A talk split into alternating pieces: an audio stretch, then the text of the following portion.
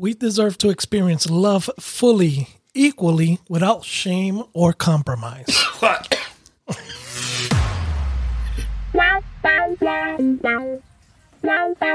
Welcome to Gay Talk 2.0, the ultimate podcast for your dose of dish.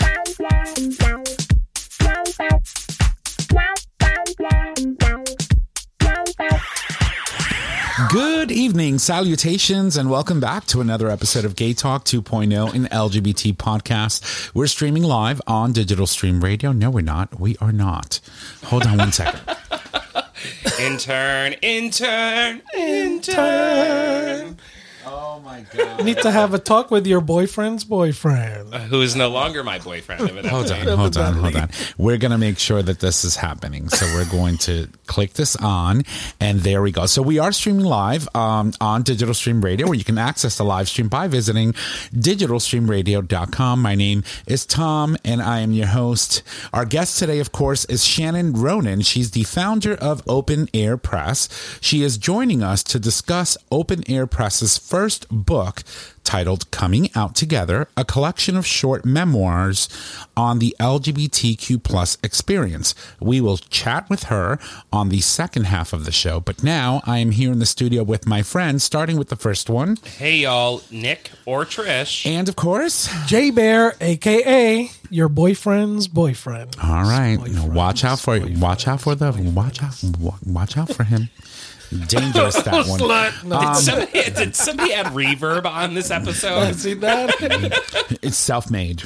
Self-made reverb. pretty much pretty much so um yeah we so we have a guest so we're going to you know uh, go through the motions of the first half and of course take our break and then make sure we're back in time to um welcome our guest shannon i'm super excited And make sure we press record yeah but it's it's recording and and would that we're on the live stream and all that. yeah, good all stuff. that good stuff. So, but we are. so, Trish, she's being a bitch. So, I'm going to go to you. How are you, darling? I'm all right. You, you, you- were going through it, and sinuses is, you know, you sound a little congested. Yeah, I don't know what's going on. Yeah. She walked in here. She looked like Rudolph the red-nosed reindeer. What? Your nose was really red. I was scared for you. I was like, I've I- been blowing it all day. well, it's not the only thing what he you've. said. Well, it's probably the only thing she's been blowing in the past two years. Um, but we love you. Um, Yeah, so I don't cool. know. I don't know what I'm allergic to. I think it might be something in my office. I don't know. It's Work. usually the case. usually yeah, it's work. work. well, that's good. Jay, Jay Bear, Hey. how are you, darling? Good. Good. Good. How are you feeling? Uh, hanging in there. I have an appointment Friday, so let's see. Well, you know, Hopefully they'll figure out what the hell's wrong with me. well, Well, wishing you. it's a lot of that's a lot of work. Yeah, they're, they're gonna need to like do a physically, maybe. Little, mentally. Mentally, that- that- that's another That ship story. has sailed. Forget about that one. oh God. There she goes. Yeah. Off she went.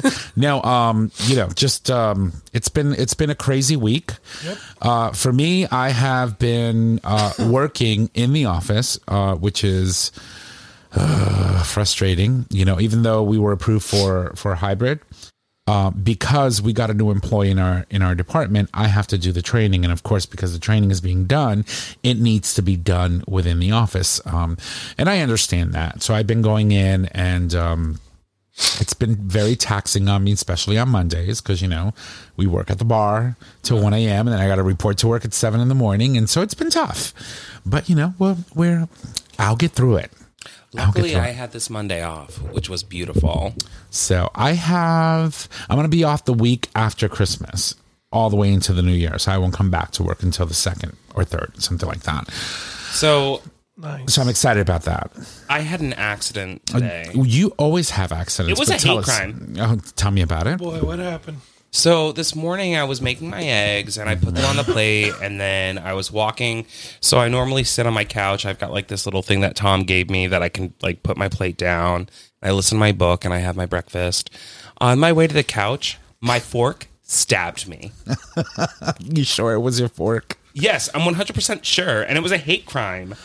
Like And- literally, I sliced open my hand again. So b- b- right because it wasn't not too long ago. Didn't you like slice your finger open to the point where you needed stitches? Or Yeah, on my coffee maker. That was another hate crime.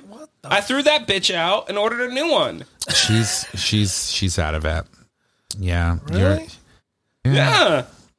I look like a fucking. I, I, I feel girl. I, I feel bad. I feel That's bad. That's a hell of a scratch. That's that's an aggressive injury. I mean, that's what you get when you try playing with things you shouldn't be playing with. I was trying to eat my breakfast. Is that your story and you're sticking to it? Yeah. Uh, I guess I'm just accident prone. Just Yeah. make sure the lube is washed all the way off next time.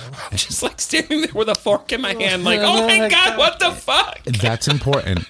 But I mean, uh, well, the good thing is you don't need stitches this time around. I mean, I at least I don't think you don't. So I, when I got stitches last time, they gave me that glue, Yeah. And I Mm-hmm. put that on like after I cleaned it out. it's called liquid liquid stitch. Yeah, Yeah. and it's gone now, but it's fine. Well, like like your soul, but yes. well, that's been gone for a while. It's been gone for a while. Um. Wow. Okay. Well, uh, as long as you're fine, um, is your is your hand functional? Because I know you couldn't use your thumb for for a while there. Yeah, that was terrible. You looked a little crazy behind the bar trying to serve drinks with with your thumb like this. she was like, "I can't grab the bottles," you know, because normally when you grab the bottle, the first thing you do if you want to stop the pour, you you just put your thumb on the on on the shop on the shop pour thing, right, to stop the flow. I don't do that. Yeah, that's how you're supposed to. Yeah, I don't It's like- stop the flow. Oh, and yeah. so You just let it go. she she just keeps going. You don't get yelled at? I got a heavy pour. What do you Giving want? away the bar. She's got a heavy pour. Whatever. She's They got think a I heavy steal money pour. anyway. Oh. dollar for them, a dollar for me. Oh Lord, have mercy. No, but but it's. Um, I'm glad that it wasn't you know worse than than it could have been. Yeah, but how do you wake up to that shit?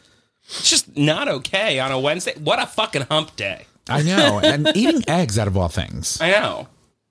hate crimes. Fucking hate crimes. I'm telling you. when he told me the story and he says like it was a fucking hate crime, I was dying. I was upstairs on the floor laughing my ass off because I can envision the theatrics behind you screaming in your house like "not again" By and on your sofa by yourself with a plate of eggs potentially all over the place. Did, did And glue did you save it? stitch. Did you save it? What? Were you able to save the eggs? No, they were done. Yeah, they were done. There she was, was, done blood too. all over them. Oh, I would have oh eaten it. It's, it's yours. Ew. It's like just imagine it was ketchup. Mm, no. Yeah, no. so um so yeah, so that's that. That's that. But I'm glad you're okay. Yeah. I'm glad you're okay. So uh there's a couple of things that we want to talk about. Um I, I will warn you this might be heavy.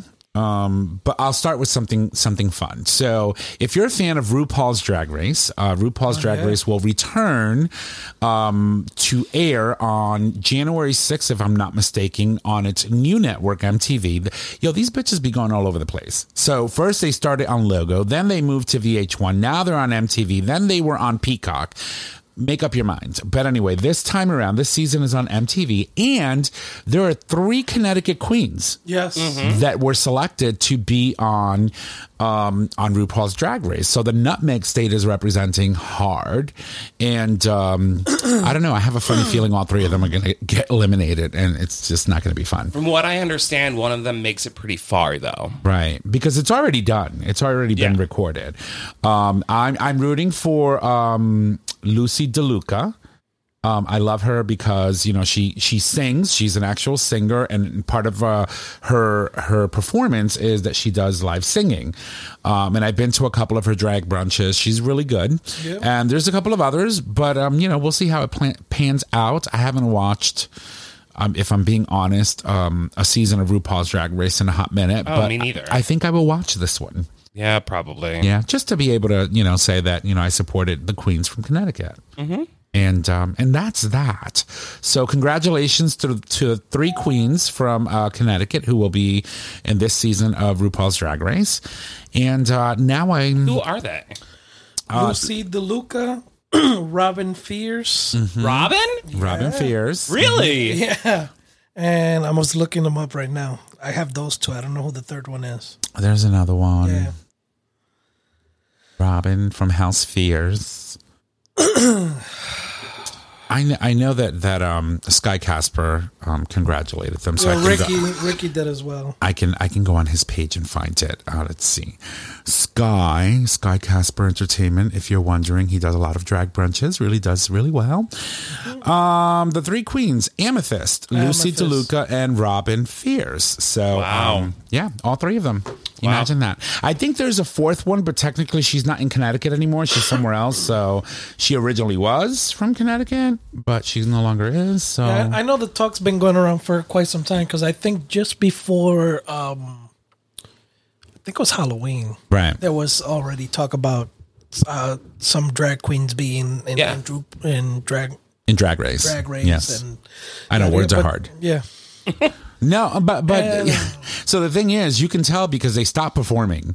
So one, they they place a lot of restrictions. When you get selected to be on the show, you can't do any press, you can't talk to anyone, you can't tell anyone you're on the show until it airs. Um, you know, you're sworn to sworn to secrecy, and um, you can't really d- go out and do performances, which kind of sucks. It means you have to like go dormant Yeah, until but, the air. but what they airing. get out of being on the show, Oh, it's are you kidding me? Yeah. The bookings, I'm it's going to be insane. yeah. Yeah. So congratulations to all, all three of them. Who knows? Maybe we can have them on the show at some point. Definitely Loosey. All right. Um, one more thing. So, um, I, this is going to be very sad, and, and my apologies in advance. But today is December fourteenth, and uh, on this day, I believe it was ten years ago, we had the shooting at um, Sandy Hook Elementary, where we lost 26 individuals. Uh, 19 of them were children between the ages of six and seven. And I could not, I woke up this morning feeling very, very weird, and I really didn't understand why. And, until I realized, oh, today's, you know, it's the, the 10 year anniversary of, of this Remembrance shooting. Day, yeah. And, um, you know, I, I remember I was at work when this happened, and I remember the news coming through about an active shooter in a school, and, you know, then trying to figure out, you know, what's going on in the news. And, you know, the saddest thing about this whole, this whole thing um, was that they they decided that they were going to coalesce everyone in a specific place where parents can go and be reunited with their kids. And by the end of that day, as the day went on and the evening, you know, came to be, little by little, the parents that were left in that room started to suddenly realize that the reason why they were still there and they weren't reunited with their kids was because their all their children were dead. Um, you know, and and you you start thinking about all of the the heroism that was reported on on behalf of the educators that were lost that day.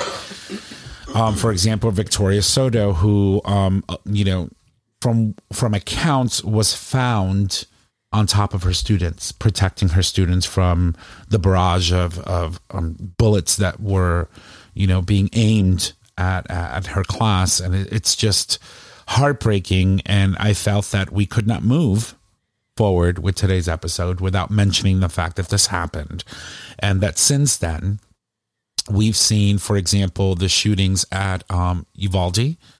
We saw shortly after that a shooting in Aurora, Colorado, at a movie theater.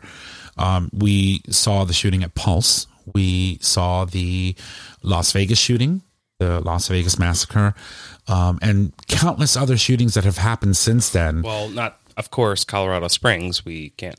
Right, and and most recently Colorado Springs, um, and and it just goes to show you, and and I say this all the time. We've had these conversations regarding you know sensible sensible gun control reform, and, and I I Yeah, that poor horse.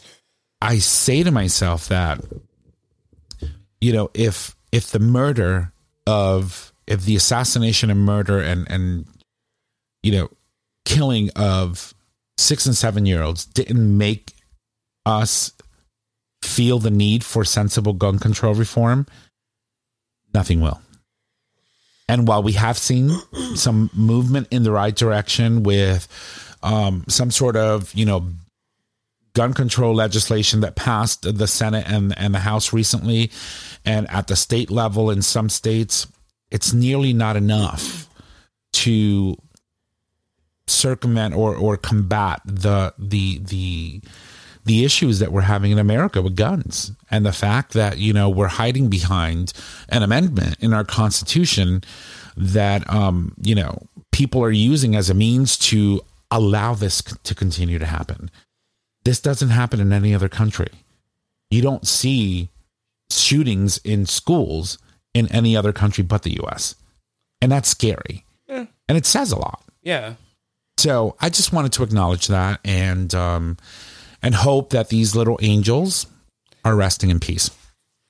Well, yeah, and I also think it's important to note that like the the you know, um, sorry, the amendment that you're talking about in the Constitution or the what's the word I'm looking for? Second Amendment, the right to bear arms. Right. That that was put in place because at the time, you know, people needed to stand up and fight and also they didn't have semi-automatic ref- weapons or Right. automatic weapons. They had a gun that took them, you know, a minute to two to reload. Right. So musket. Right. So it's a lot different now. Right. And I think co- the concept of common sense is like you shouldn't be able to as a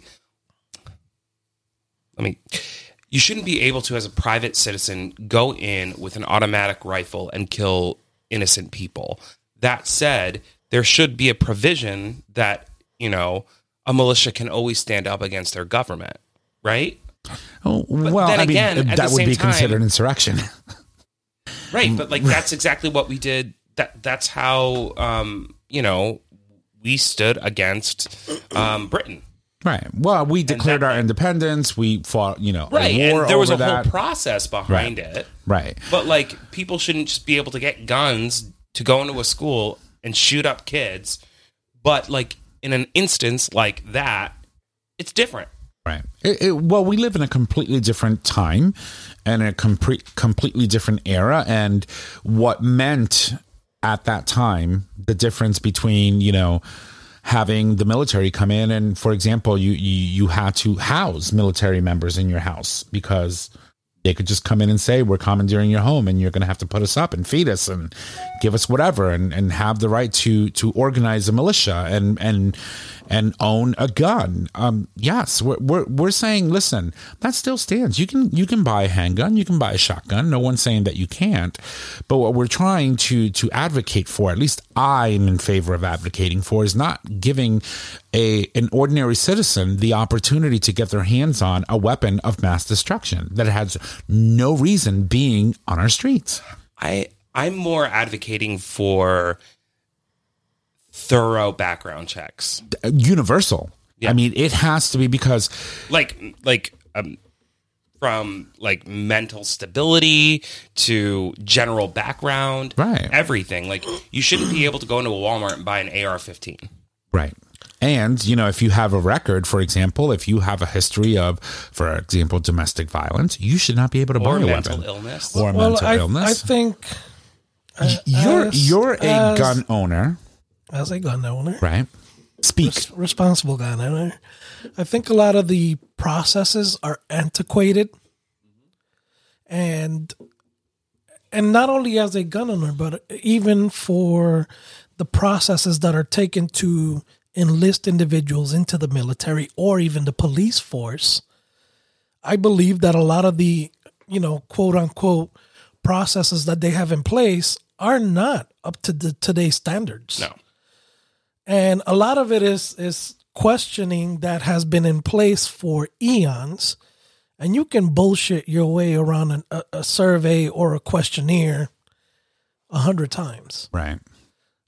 you know and and and it's up to the person that's doing the, the so-called interview to have the know-how and the intellect to kind of pick up on that that's not always the case Right. Mm-hmm. People that are doing this are doing this with thousands of people on a on a, on a given time and at some point it just becomes very um uh, um automated right Right. so after the 200th person, you're like, okay, name, date of birth. Have you tried this? Have you tried that? Have you tried this? Have you tried that? All you're looking for is those answers. You're not you're not studying the person. Right. And I think that's a big part of it. Um, gun ownership should be a responsible person, a responsible individual. I'm a gun owner because I hunt. I'm not a gun owner because I want to collect 52 different types of firearms. Right. Right, but do you have an AR-15? No, but see, the, the, there's a big misconception. Those rifles are hunting rifles, and you can go from automatic to semi-automatic. They are used for hunting, and sometimes when you're hunting, especially wild boars or bears, one shot doesn't always take them down. You have to. Sometimes you will need multiple shots. How bad So- can you be when you need like you know when you need to fire 15 rounds in less than a minute? Yeah, no, no, you shouldn't have to fire 15 rounds, but That's what I'm saying. You Yeah. don't need to own that gun. Yeah, but th- there is a difference as to why there is a specific gun for specific uh, things.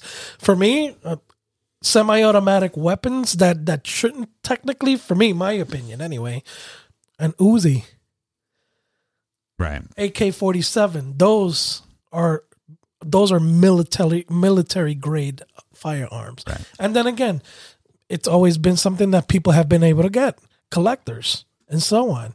And you and, and there's so many out there, you can't really can control that any longer. I know. Because they're already out there. So putting laws to restrict certain things, I understand, but you still have people that have had them prior to that. So Right. there's then you have your grandparent, your grandfathered uh, uh, um, stipulations, right? Right.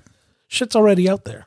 Yeah, I think that You you know? know, th- there should be no grandfathering if that's the case. You know, if if you own a gun that now is restricted, then you need to surrender your gun.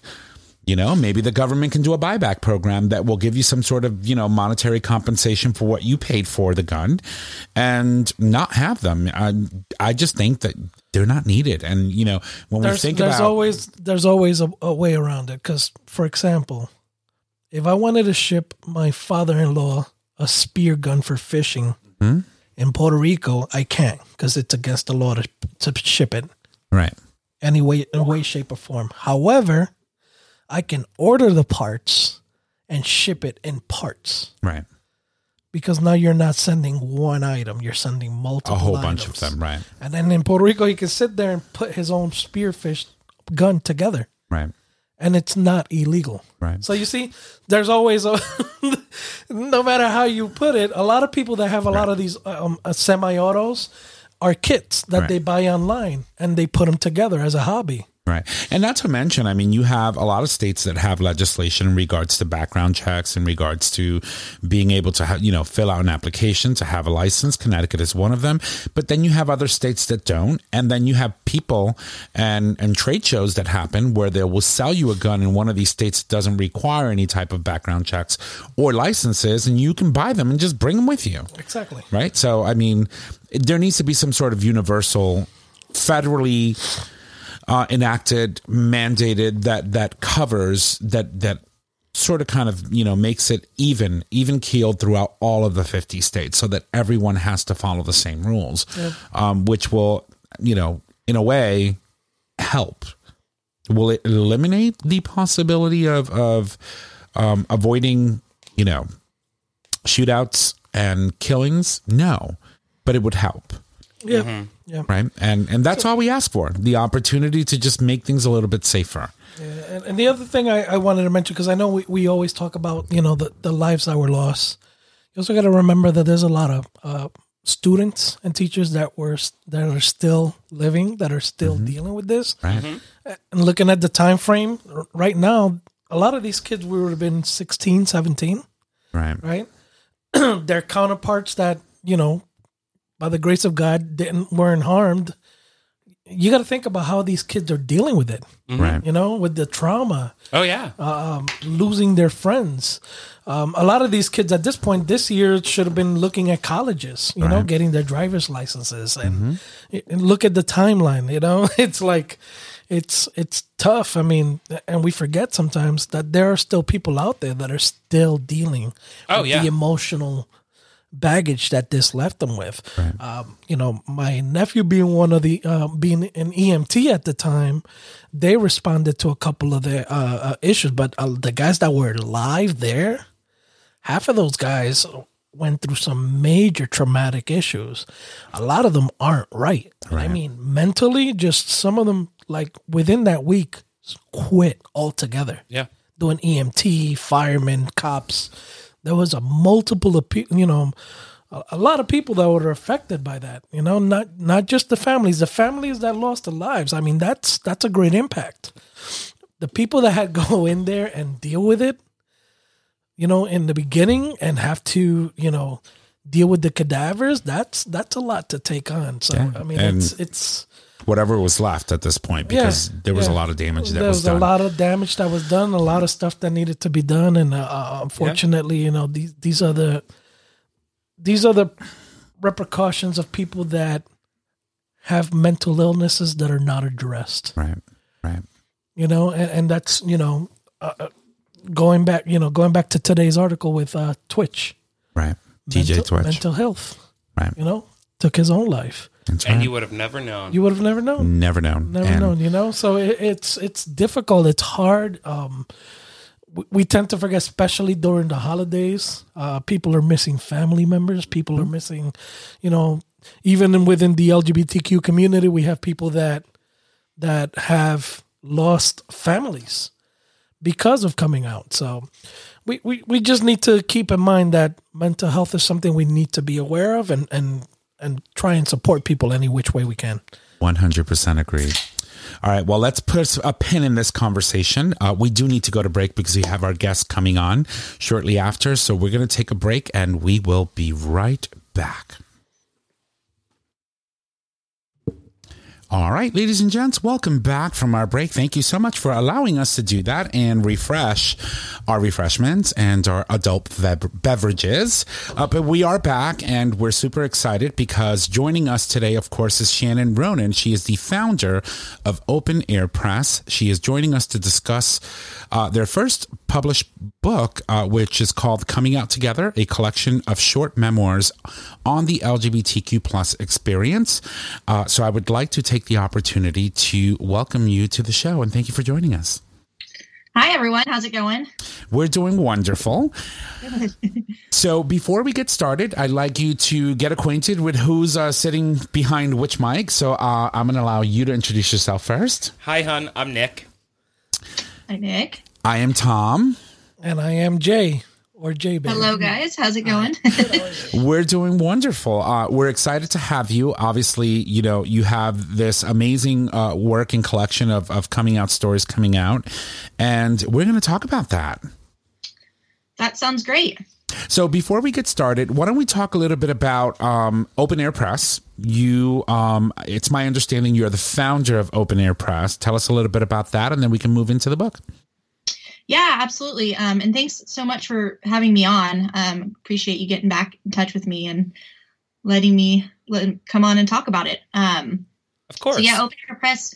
I'll, I guess I'll just I'll kind of give the backstory of how it all all came to fruition. Um, I'm sure you're all aware of, of Matthew Shepard and the, the incident that happened in 1998. So that all um, that incident happened just a few months after I actually had come out, and I'm from a small little rural mountain town uh, between Sacramento and Tahoe in California, and um, you know that incident really shook me. So um, I happened to be driving out to a uh, Brandi Carlile concert in Red Rocks uh, last year, and I saw that I was going to be driving through Laramie, which is where that had had occurred. Um, so I looked up and found that there was a memorial bench in, in his honor at University of Wyoming. So I went there and I stopped and I had lunch and just I wanted to pay a visit to it. And it was a little heavier than I had anticipated, and I somewhat made a little bit of a, a silent vow to him that I, you know, whatever limited capacity I could do, would just wanted to do something that his death wouldn't be in vain. And so I uh, carried on to the concert and met up with this uh, incredible group of people that I somehow just became part of this community during during COVID times. Actually, it's this um, it was it's called Bramley, which is you know it's a, it's a fan club based on Brandi's music. But the reason I joined is because they were doing these live shows during quarantine time, so I actually got you know my fill of music. I had no idea of this community that I would become a part of, or you know, this LGBT community I didn't even know I needed in my life. Um, but just amazing people. Obviously, the music brought us together, but this bigger, deeper connection of just feeling supported and seen and for who you are, um, all of these things. And it just occurred to me, so many of these people had talked to me of the, about their coming out stories. Um, how amazing would it be to collect those? and get them out into the world a little wider just to help those going through the process to know that they're not alone. So Mhm. that's kind of really what the seed was. So I, I was driving home, and it's really when the idea occurred to me, and I thought, you know, um, why not create a publishing company, and then that way I can kind of collect these stories and publish them for for them. Um, I, you know, I had had a little bit of background having, uh, you know, business develop. My wife and I actually co-found and own a two chicks jerky company so some of that you know translated into knowing how to how to start the business Mhm. um, so I just I came home and just full force threw myself into it, and that's kind of the origins of Open Air Press. I, I named it that just to kind of symbolize, you know, letting everything out into the air. Um, So I want, yeah, I want to share with you that I, I I've said this on the show several times that I also um, actually went a little out of my way. I was visiting friends in Colorado and I took a trip to Laramie uh, because Matthew Shepard is. I'm gonna get emotional. I always get emotional, um, but he's uh, very poignant in my life as well. And we sat on the same bench, and oh wow, and I actually went to uh, the location where he was um, tied up, and I left flowers, and that experience Yeah. for me was, um, I, I honestly I can't even describe it, but uh, bringing that experience and, and that moment into this show has been something that's been so important to me, and after you know, reading through some of the stuff that you sent over and the fact that some of the proceeds of this book are actually going um, to support the Matthew Shepard Foundation, um, I knew that we definitely wanted to talk to you and how important this book really is. That was a super powerful moment. So I completely know probably what you were feeling when you were sitting on that Wow. bench. Yeah, it was it was heavy, and you know, f- coincidentally enough, when I first looked up the memorial site, I'll be honest, it took me to that field. Yep. So I also went there, and the owners have since take, taken down the fence. Yep. Um, so that was actually where I went first before I went to the bench. Same. Um, so yeah, I mean, you understand it was it was um, um yeah a heavy a heavy moment. Um, so yeah, that's a big part of it was definitely my wanting to not you know starting a publishing company with a purpose of of helping heal others and create empathy too for those that read these firsthand accounts of what it's like. Um, but then to also contribute to the Looking Out Foundation as well as the Matthew Shepard Foundation with sales, with the percentage of the book, sales was was important to me to help them further their you know their wider reaching important work. So I don't know much about the Looking Out Foundation. I don't know if you can expand on that a little bit. Yeah, of course. So, uh, you know, the aforementioned company, my wife and I also own Two Chicks Jerky. Um, we have we we also created a giving back initiative with that company. Um, we donate a percentage of our monthly sales to the Looking Out Foundation, which was started actually by Brandi Carlile and her wife, as well as her two bandmates, Tim and Phil Hanseroth. Um, and they're just incredible. I mean, they're this umbrella of it's a foundation, and they donate from everything to LGBT rights, children in conflict, immigrants. Um, I mean, a, a gamut civil rights. Um, so it's it's really nice. You know, I love having a product that people can feel good about. You know, it's like voting with your dollar, right? You- knowing that it's going to at the at the tail end to a good cause. Yeah. Right. So, you know, skimming through this book because I really didn't have a chance to dive into it. Um, there Yeah. are a lot of stories in here, and I, I think about every time I go on a first date. You always cover your coming out story. I don't know why. In the gay community, You're it's right. just a thing. Like you, you Yeah, It, it's like something you have to do. Right. Right. And You go I on a date and Yeah, and I don't know why. It's like, yeah, my parents were horrible, but they're great now. Like, whatever. But Right. like, long story short, like, how did you identify and and pull in all of these individuals for these stories? Are they people that were close to you, or was it something uh, of outreach?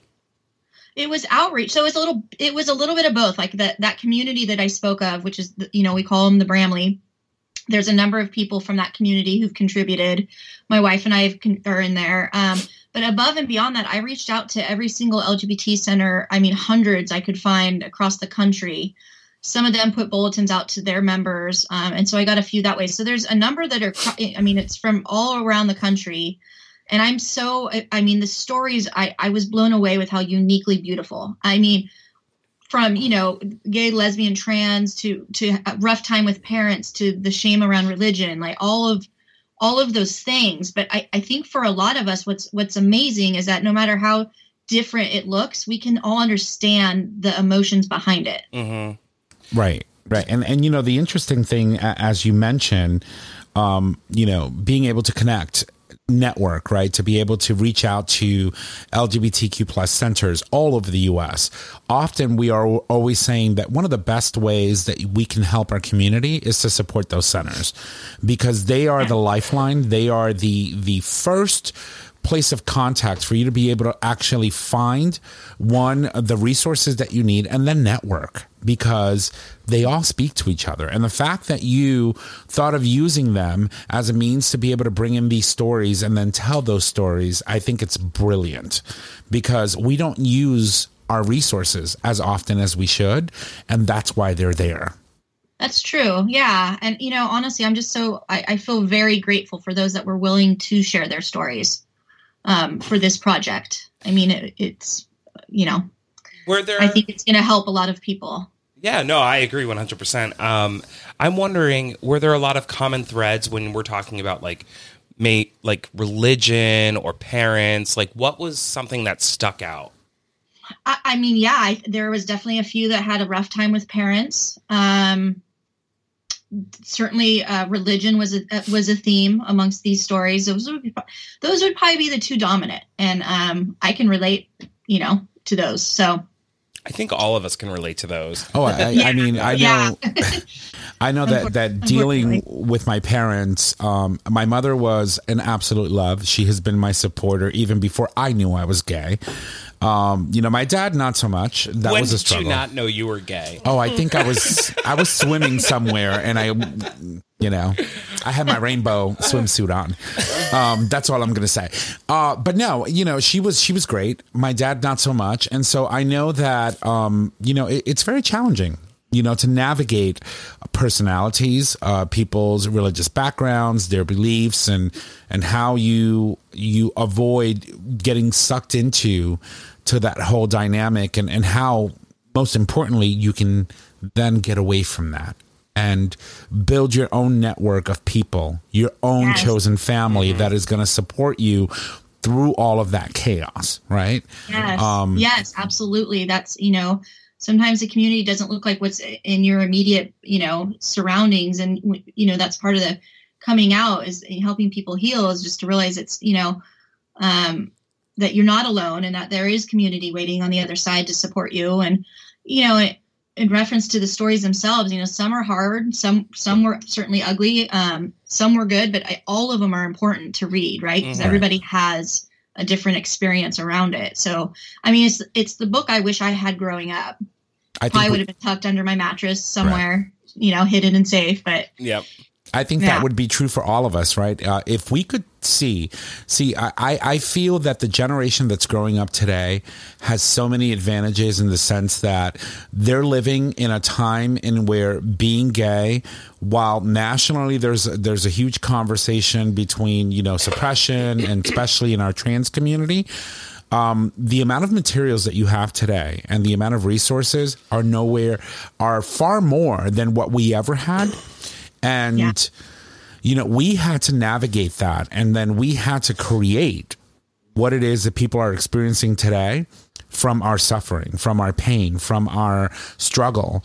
And we did it as a labor of love because we knew it wasn't easy. And our goal as community members and as people who have lived in different eras and in different generations is to make it that much more easier for those that come after us oh. Right? You're so right. Yeah. And and here we are also standing on the shoulders of those before us who I mean arguably might have even had it rougher. Right. you know. Right. And and so it makes me proud that we've come a long way, you know, especially with yeah. yesterday's signing of the Respect for Marriage Act, yes. which I'm sure you're uh, elated about because yeah. depending on where you live, um, if Ro- if if Obergefell were to be um, overturned at the Supreme Court level, there are certain states that still don't have um, marriage equality codified into law or at, at, you know or constitutionally at the state level. And so we still have many brothers and sisters and members of our community that will be impacted if that were to ever come to fruition. But this law adds a level of protection because federally you have to acknowledge the fact that someone is legally married. I know. I love. I love it. I loved the swiftness of that happening, hmm based on the time frame of when Clarence Thomas essentially flirted with the fact that they wanted to look at that. Right. Right. Yeah. And what saddens me the most is that we weren't able to do that with Roe v. Wade, right? And with the Dobbs ruling and and we didn't get there in time. And now we're we're sort of kind of, you know, having to deal with the repercussions of allowing the Supreme Court to make that kind of judgment and ruling that now affects millions of women all over this country. Yeah. The sad truth, it's like one step forward, And nine back, but you know well, we keep two, fighting. But um, so Pendulum of progress, right? yeah.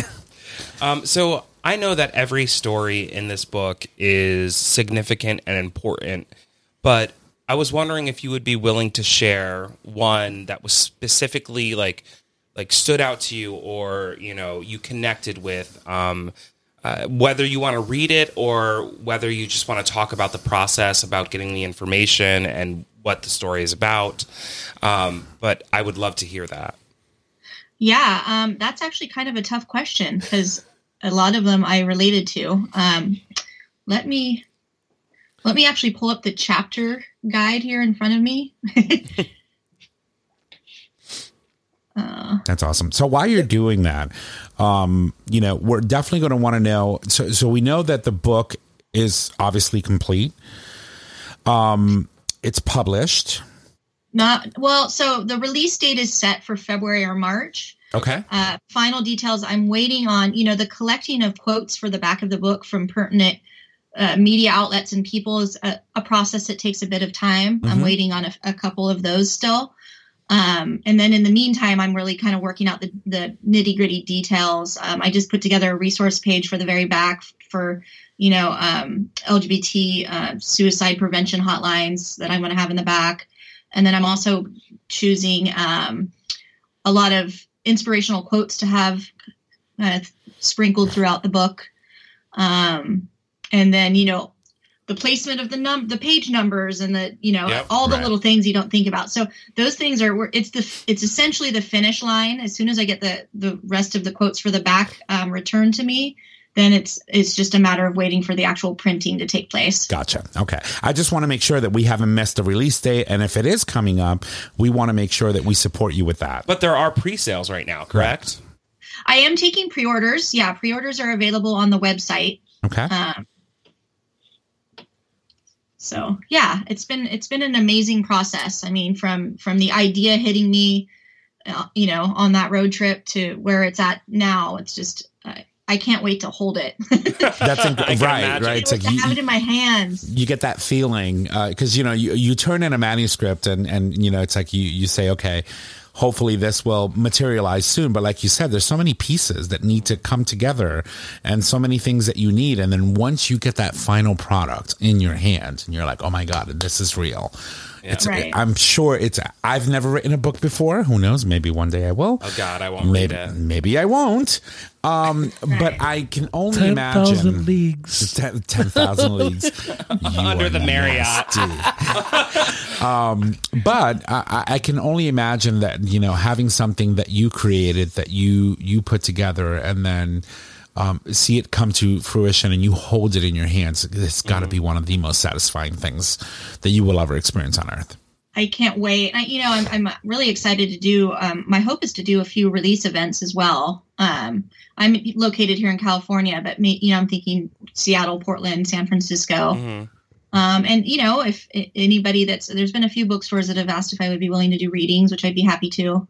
Um, so yeah, I mean, whatever will help get the the you know this book out there, because the more people that read it or, or apt to you know, Mhm. the more people it can help potentially. So That's so I- amazing. I, also, while you're looking, I want to share with you. So we recently had um, a guest on our show, um, and he hosts a podcast called "This Queer Book Saved My Life." Mm-hmm. Um, oh yes, and so we'll, con- we'll we'll connect you. We'll make it happen. But I'm yeah, actually I'm, yeah, ac- please. I'm actually joining him um, in January uh, for the second um, season, and I'm going to talk about actually a play, but I'm going to talk about how that you know just kind of like adjusted and changed my life, and I think connecting you to and promoting something like this would really help um, not only the book but in general the community.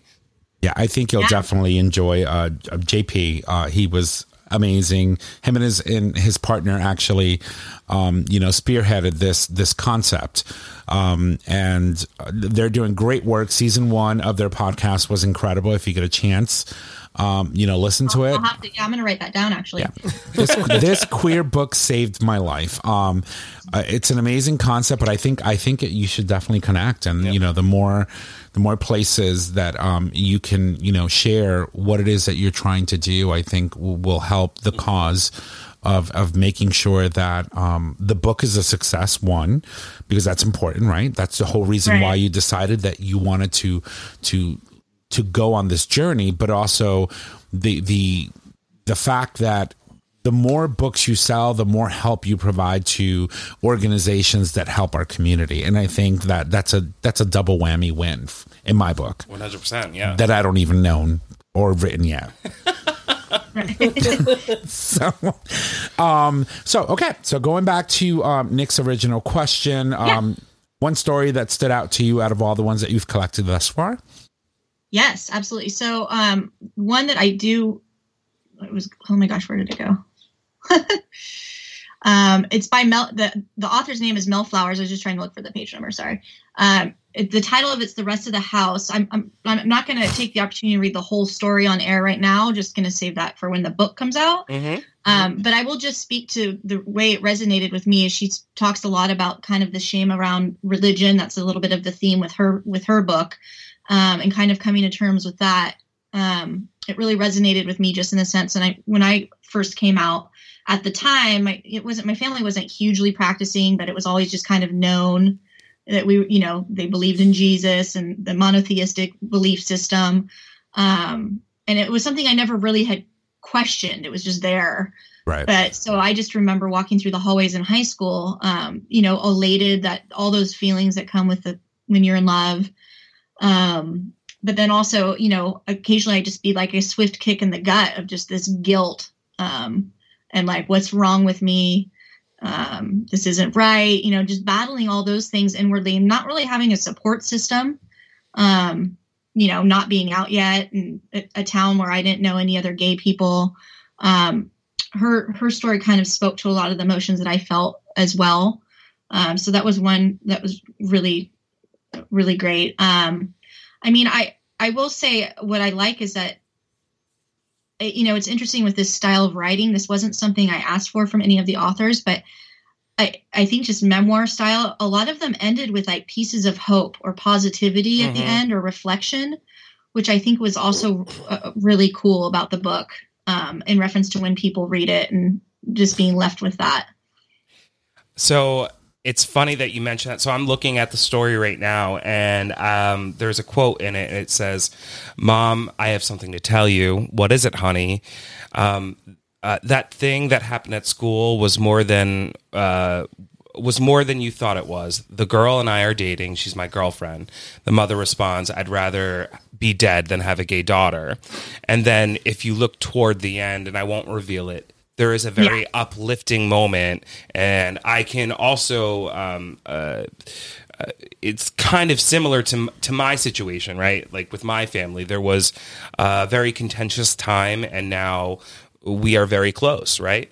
Um, Right. And I think that I think that it's so beautiful to not only acknowledge the struggle that we went through, but then there's this period of time where not only do we have to forgive our parents, but we have to understand that not only were we going through something, but they were also acknowledging and going through something as well. Right. And if we can't come back to like hopefully in most cases we can come back to a place of love. And I think that's beautiful about the story.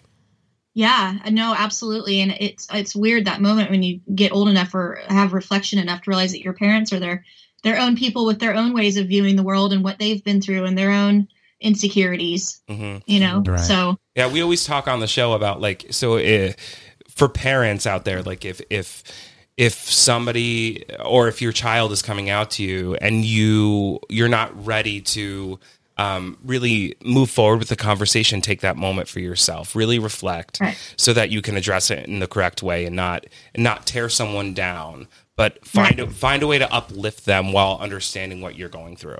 Right.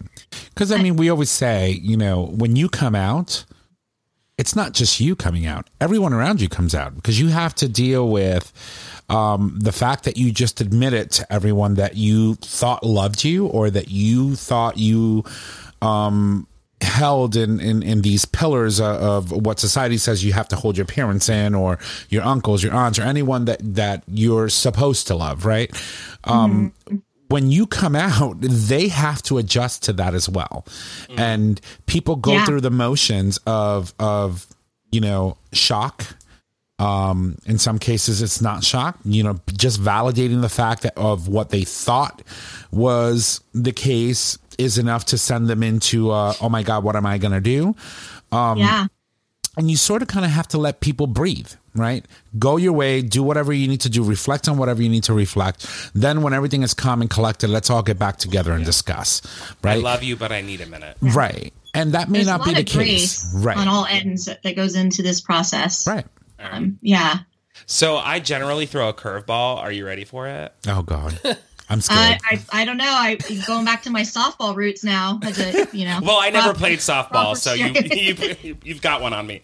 So, um, we also talk on the show a lot about how the representation in media and in books is very unbalanced. Um, when it comes Yes. to um, lesbian representation or gay men representation, trans representation, and all of that stuff.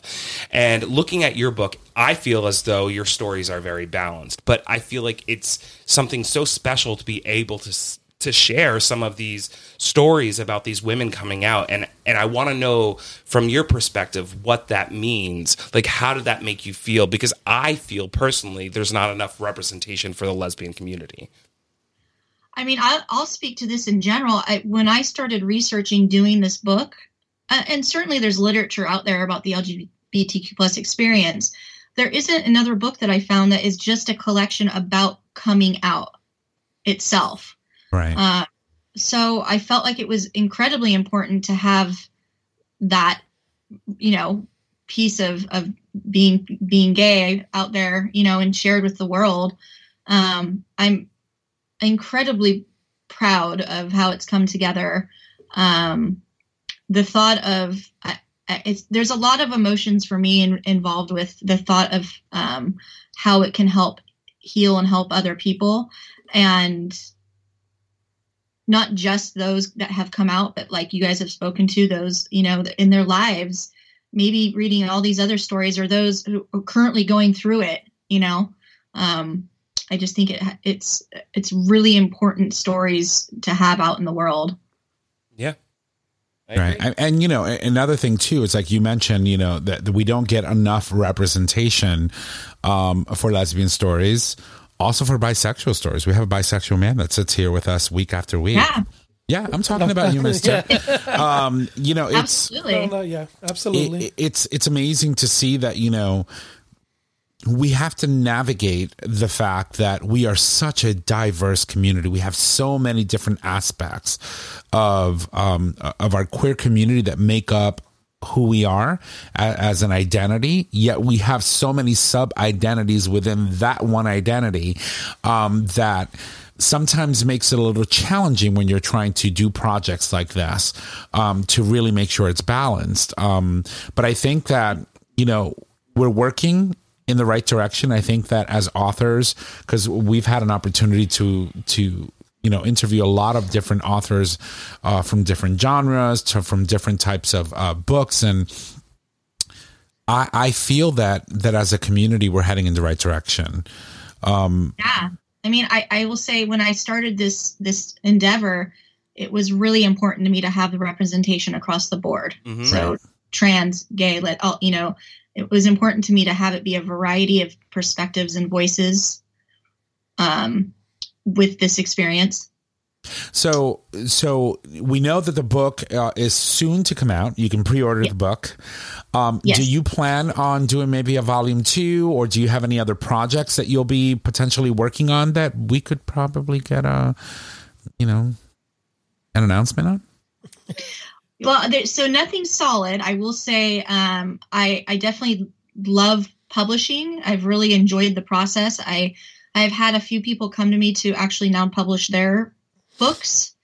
Um, so that that you know, I do have a um, a theme of sorts that I wanted to try to stick with, which is illuminating marginalized voices. And we all know that there's plenty in our country, Mhm. um, whether you know immigrants, um, black people, um, you know homeless people, formerly incarcerated. I mean, there's there's a ton. Um, so I you know I have my mind around trying to to further you know um, just share those voices as well. Um, but nothing nothing concrete yet. I've just been so um, in the in the world of this book. Right. Well, well, I certainly appreciate. It. I always try to see if there's a scoop that I can like squeeze out of people, but that's just who I am. Um, Shannon, I think uh, the work that you're doing is incredible. So I want to thank you um, for your time today and coming on the show and talking to us about your incredible um, project. Um, once again, remind us when we can expect the book to be officially released, and then give us the information on the pre-order, your website. I want you to sell yourself. Tell us how our listeners can find you. So, uh, all that good Coming stuff. out together, memoirs on the LGBTQ plus experience um, is set to release in March 2023. Um, that is the that is the the month we are shooting for. Um, pre-orders are available on the website openairpress.com. Um, and if you don't mind, I wouldn't I wouldn't mind actually ending with the final paragraph from that Mel Flower story because it is so beautiful Oh no, not at Oh, all. yeah, please. kind please. of a, Yeah. a nice um, so mel flowers wrote those big important coming out moments are always hard regardless of how you think that, that that it will be received. I just want you to know you never have to be ashamed of being yourself. If someone truly loves you they will accept you. It may take time but patience is rewarding.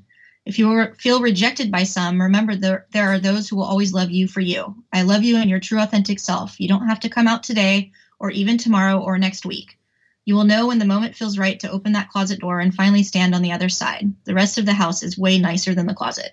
Oh. I agree. See, And- it's so beautiful. It gives me like, whew.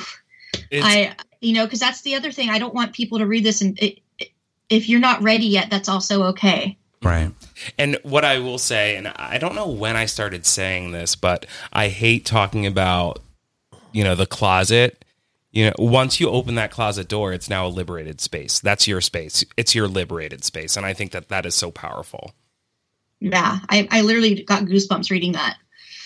That, that it, it's it's pretty intense, you know, to think that um, it's amazing how you can take experiences and put them into words that really change perspectives, that really change lives, um, and and that's what I feel like the work that you've just finished or where you're almost completed with and and ready to publish will do. It'll give you an opportunity or give others an opportunity to to read up and know like you said they're not alone. There's so many people that go through this process every single day and that we battle with those demons every day and then hopefully we can wield that magical sword that's going to slay that demon and allow us to really just come out and shine and be the beautiful people that we know we are in our community. So thank you for doing that work.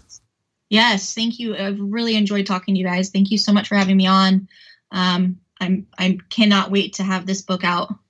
Well, I will tell you that when we finally get a release date, we really want to reconnect again. Have you come back on, tell us, you know, um, a little bit about, you know, the experience. Maybe after it's released, we can talk about, you know, your your your journey as an official, you know, published author. Because then it's out there, people are buying it, people are getting Crazy. it. Um, yeah, yeah, I would we- love to. yeah. I would love to. I always say, You know um, what would be really amazing, What? and I know that we need to wrap it up, but if but when when you have the date and you know you know it's coming out and all this stuff, let's let's also see if one of um, the story you know somebody who shared a story with you would join Yes. you and us on the show to talk about their story and their process with you promoting this um, in general. I think that would be really powerful. I think that would be amazing.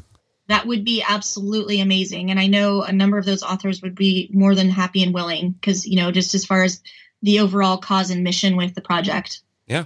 All right. Well, Yeah. that is fantastic. Uh, well, Shannon, thank you. thank you again for joining us. Thank you. and we'll make sure to, to plug uh, your website and all of the information and a lot of what we've discussed here today so that um, hopefully we can get some pre sales going. And um, we're excited to um, have you back and, and talk a little bit about, about the release process in itself. Right on. Thank you so much. Thank right. you. Have a good day. Thank you. Or night, right? Or evening. Yeah. All right. Have a good one. Bye, Thanks Shannon. again. All right. Well, ladies and gents, that of course was Shannon Ronan. Um, she is, of course, the founder of Open Air Press, and we're going to have all the information on her book, on her book, and of course the website and how you can pre-order this amazing project uh, so that you can have your own copy and help out uh, with the experience. Um, wow, she's such a sweet lady. I Yeah. loved her. I loved her. All right. As we mentioned, uh, we had one more thing. Well, actually, we didn't mention this, but we do have one more thing that we just wanted to finish on, um, finish the show on, which is good news. We talked a little bit about it um, with uh, Shannon herself, and that was the signing of the actual law itself, the Respect for Marriage Act, by our president, Joseph R. Biden, uh, yesterday uh, it is officially a law now. It is codified into law that marriage equality is protected for those who have been legally married in a state and where it is legal, which is currently all 50. So, um, Yeah. large claps. Yes, queen. And um, now I'm going to toss it over to my boys so that they can do what they do best. Because, you know, this intern don't know shit. And um, yeah. Mama Kim's minutes. All right. All right, everybody. Thank you. Here's Fairy Mama dust, Kim's fairy dust. Fairy dust. Number one, Pete Buttigieg slams GOP congresswoman who cried as she begged colleagues to reject marriage bill. Not only Pete, her nephew. Her Have you seen nephew him? came out. That was good. That was an awesome video.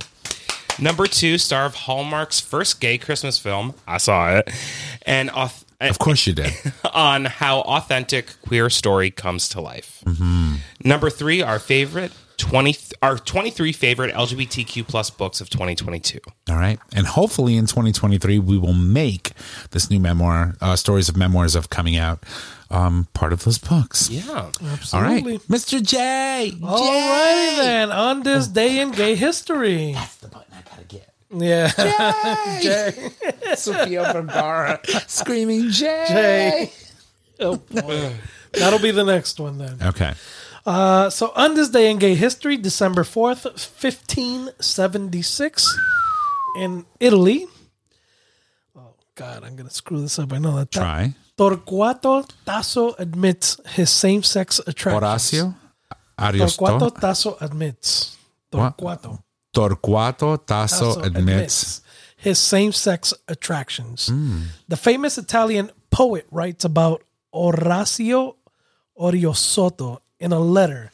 I love him. Soto. Uh, Ariosotto. He's Italian. He knows. Ariosto. Ariosotto. Well, yeah, the Italians change Yeah. everything over. Yeah. I'm speaking. Hey, it's closer in, than English. In Spanish. I was saying it in Spanish. In Spanish. in Go ahead. Spanish. So the Italian poet writes about Ora- Horacio in a letter. I love him, and I shall love him for some months. For too strong was the impression that love made in my soul to erase it in a few days. Typical man. For for a, couple few of months. months. That's it. really? Like you can't say years. He is Uh, Italian. That an was a 1576 booty call. That was the grind, few- that was the grinder of 1576. It's been a few months. Next. Oh No. my god, I hate you both so By much. By the time he gets the letter, Oh the months are going to be It's over. I cannot. I cannot. Well, all right. How, Well, how long would it take for a letter to get from one place to the other? Huh? in 1576, they didn't even have the Pony Express, Shit. Okay, pigeons. Right? I don't know I don't know. Crows. What, what did they call them on Game of Thrones? You send a, a raven. Yeah, raven. Raven. As the raven flies. Oh my God, that's too crazy. All right, well, ladies and gents, thank you so much for joining us on today's show. If you love the show, make sure you go subscribe, rate, and review on your favorite podcasting service. By doing so, you get the latest and greatest of our show delivered right to your web browser or your device as soon as our episodes are published. You can also support us on Patreon with Patreon. You, our listeners, can also support the show with its pledged donations, and the, and the donations are collected monthly, and it could be at any denomination of a dollar or more. Yes, Queen. All right, and thank you, thank you, thank you, Nick, for doing your job because we had a wonderful guest today, Yes, Shannon did. Ronan, founder of founder of Open Air Press. They are publishing their first book, coming out together, a collection of short memoirs on the LGBTQ plus experience. Try that again. Memoirs. Thank you. All right. And um Oh God! Wait, and now And here's Nick with our weekly reminder um, for all of you bottoms out there who want to keep your buttholes on point. Yes, we are talking about Future Method. Go Queen! All right, everybody, get the future method today. Each time you clean out with water or enemas, delicate tissues are harmed and cells are damaged, increasing chances of injury and or STDs. This first of its kind doctor developed formula gently cleanses before you play without hurting your bum. Visit futuremethod.com to purchase your life-changing bum cleanser today. Also a great Christmas present. That's right, and it comes in powder form, which is travel friendly. Mm-hmm. J Bear, Absolutely. And as always, we would like to put a ring on it. okay. Do you have it on you? I don't need pubes on my on my table. No, not today. Okay. It's like she ripped And we that sh- shit off and just flung it on Flung the it on fucking the table. counter, and I'm like, "There's a pube on top of our desk." That is You've had pubes in your mouth plenty. Girl, please. I used to Our show is with- available on our website at gaytalk20.com under audio podcast. It is also available as, as a free download on Apple Podcast, Google Podcast, and Stitcher Radio. All right, everybody. You can find us on social media Facebook, Gay Talk 2.0, Instagram, Gay Talk 2.0. You can email us at gaytalk2.0 at gaytalk20.com. Tom, give it a try. If you need to reach out to us, just head on over to our website, click on the contact us tab. There you can leave comments, suggest topics, submit a question for the cast or an individual host or even one of our guests. Imagine that. You can also call us and leave us your uh, questions on voicemail. Our phone number is 334 Gay Talk. And if you need all those digits, it is, ooh, excuse me, you'll get there. 334-429-8255. I had a burp. Um, you can, um, don't forget that we do stream live every Wednesday at 6 p.m. Eastern Standard Time. And unless this intern doesn't screw it up, you can actually access that live stream by visiting digitalstreamradio.com. Ladies and gents, I want to thank you all for joining us on today's show. And with that, th- I want to thank you. And, and, and, and that's it. Goodbye. Goodbye. Bye. Bye. Thank you for listening to this episode of Gay Talk 2.0. Tune in next time for more Dish.